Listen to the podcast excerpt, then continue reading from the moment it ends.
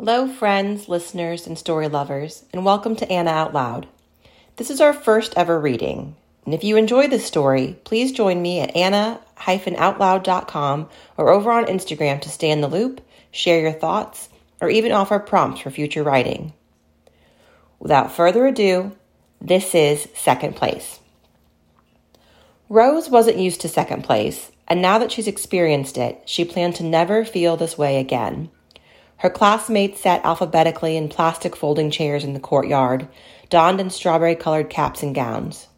Graduation tassels brushed against their temples as the late spring breeze whispered summer promises with the first smells of honeysuckle. Honeysuckle wasn't invasive, just like Paul. Rose had painted her nails to match the graduation robes. Those same nails were imprinting her palms with deep half moons as her fists were tightly balled in her lap. Paul began his walk to the podium where he'd deliver his graduation speech. That should be my speech, asshole, Rose mumbled under her breath. Perhaps it wasn't quite a mumble, because a few other graduates shifted around her, their chairs creaking under their movements.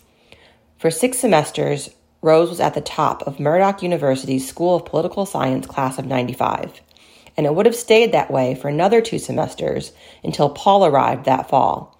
He was a late transfer from a different program. When she first met him in the quad, it had just rained. Petrichor tickled her nostrils, and damp leaves slipped and slid under her feet. As Rose strolled to the bulletin board with shoulders straight and a smirk on her face to confirm she had the highest grade on the most recent exam. Silence engulfed her as she realized that it wasn't her at the top of the list. Rocking back on her heels in shock, Rose lost her balance and bumped shoulders with the person next to her. Oh, sorry, she said to the slight man. No worries, he responded. By the way, I'm Paul. I think we're in this class together. You're Paul? Rose was disappointed by herself until her competitive nature kicked in. Nine months later, her sense of disappointment transformed, transformed into annoyance, then anger. She can't even hear Paul's speech through the roaring of blood in her ears. Rose hadn't realized she'd started crying until the salinity of tears reached her mouth and she bit her lip as a distraction from the frustration. That really should have been her.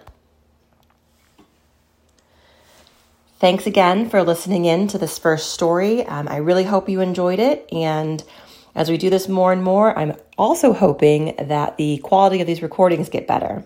Uh, until then, find me at anna-outloud.com or over on Instagram. Have a great day. Bye.